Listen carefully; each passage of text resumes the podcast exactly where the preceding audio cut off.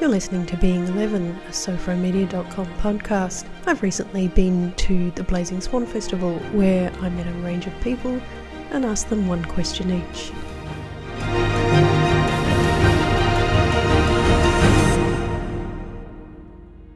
Can you tell me your name? Karina.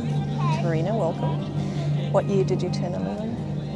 Oh, I'm not really good with math, but I'm Have a 30, guess. I'm 35 this year. Were you in Australia?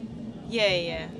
Um, so age 11. I Yeah. remember age 12 more, I think, That's okay. Let's go with that. because we went around Australia for six months. Oh, wow. So Okay. age 11 was interesting because I actually also changed schools as well. Yeah. So I went from a Montessori school to a normal school. That would have been quite the transition. I actually wanted that to Oh, happen. okay. Because I was, I said to my mum, you know, can I go to school as same as my friend? She's like, okay. Oh, because all your friends were there. Well, one of my friends, Yeah. yeah. And then, um, yeah, you know, got to ride to school rather than Yeah. doing a 40 minute car Oh, ride. but yeah, that's. you yeah. know, like, and yeah, having classes set out normally rather than, well, Yeah. you know, normally Yeah. rather than like, in the Montessori Yeah. way. So, what do you remember about? Like, tell me about your first day at that school. Was it? I found everyone really helpful actually. Oh, that's lovely. It didn't feel daunting. Yeah. Uh, oh, we're getting tunes. Lovely. the mics will pick that up too. Yeah. Is there anything that's happened in the last week up to this moment that has in any way reminded you of a moment when you were that age? I think um probably the camping. Yeah, yeah, um, okay. And yeah, the I guess the road trips. My family family and I used to do a lot of road trips and And did you always go to the same place or did it change? it changed at times. Yeah. Yeah. Yeah. And What's the one you remember most?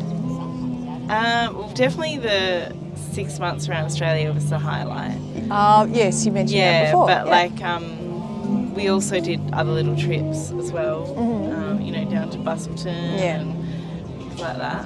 So yeah, I feel like every school holidays we went somewhere Yeah. at least.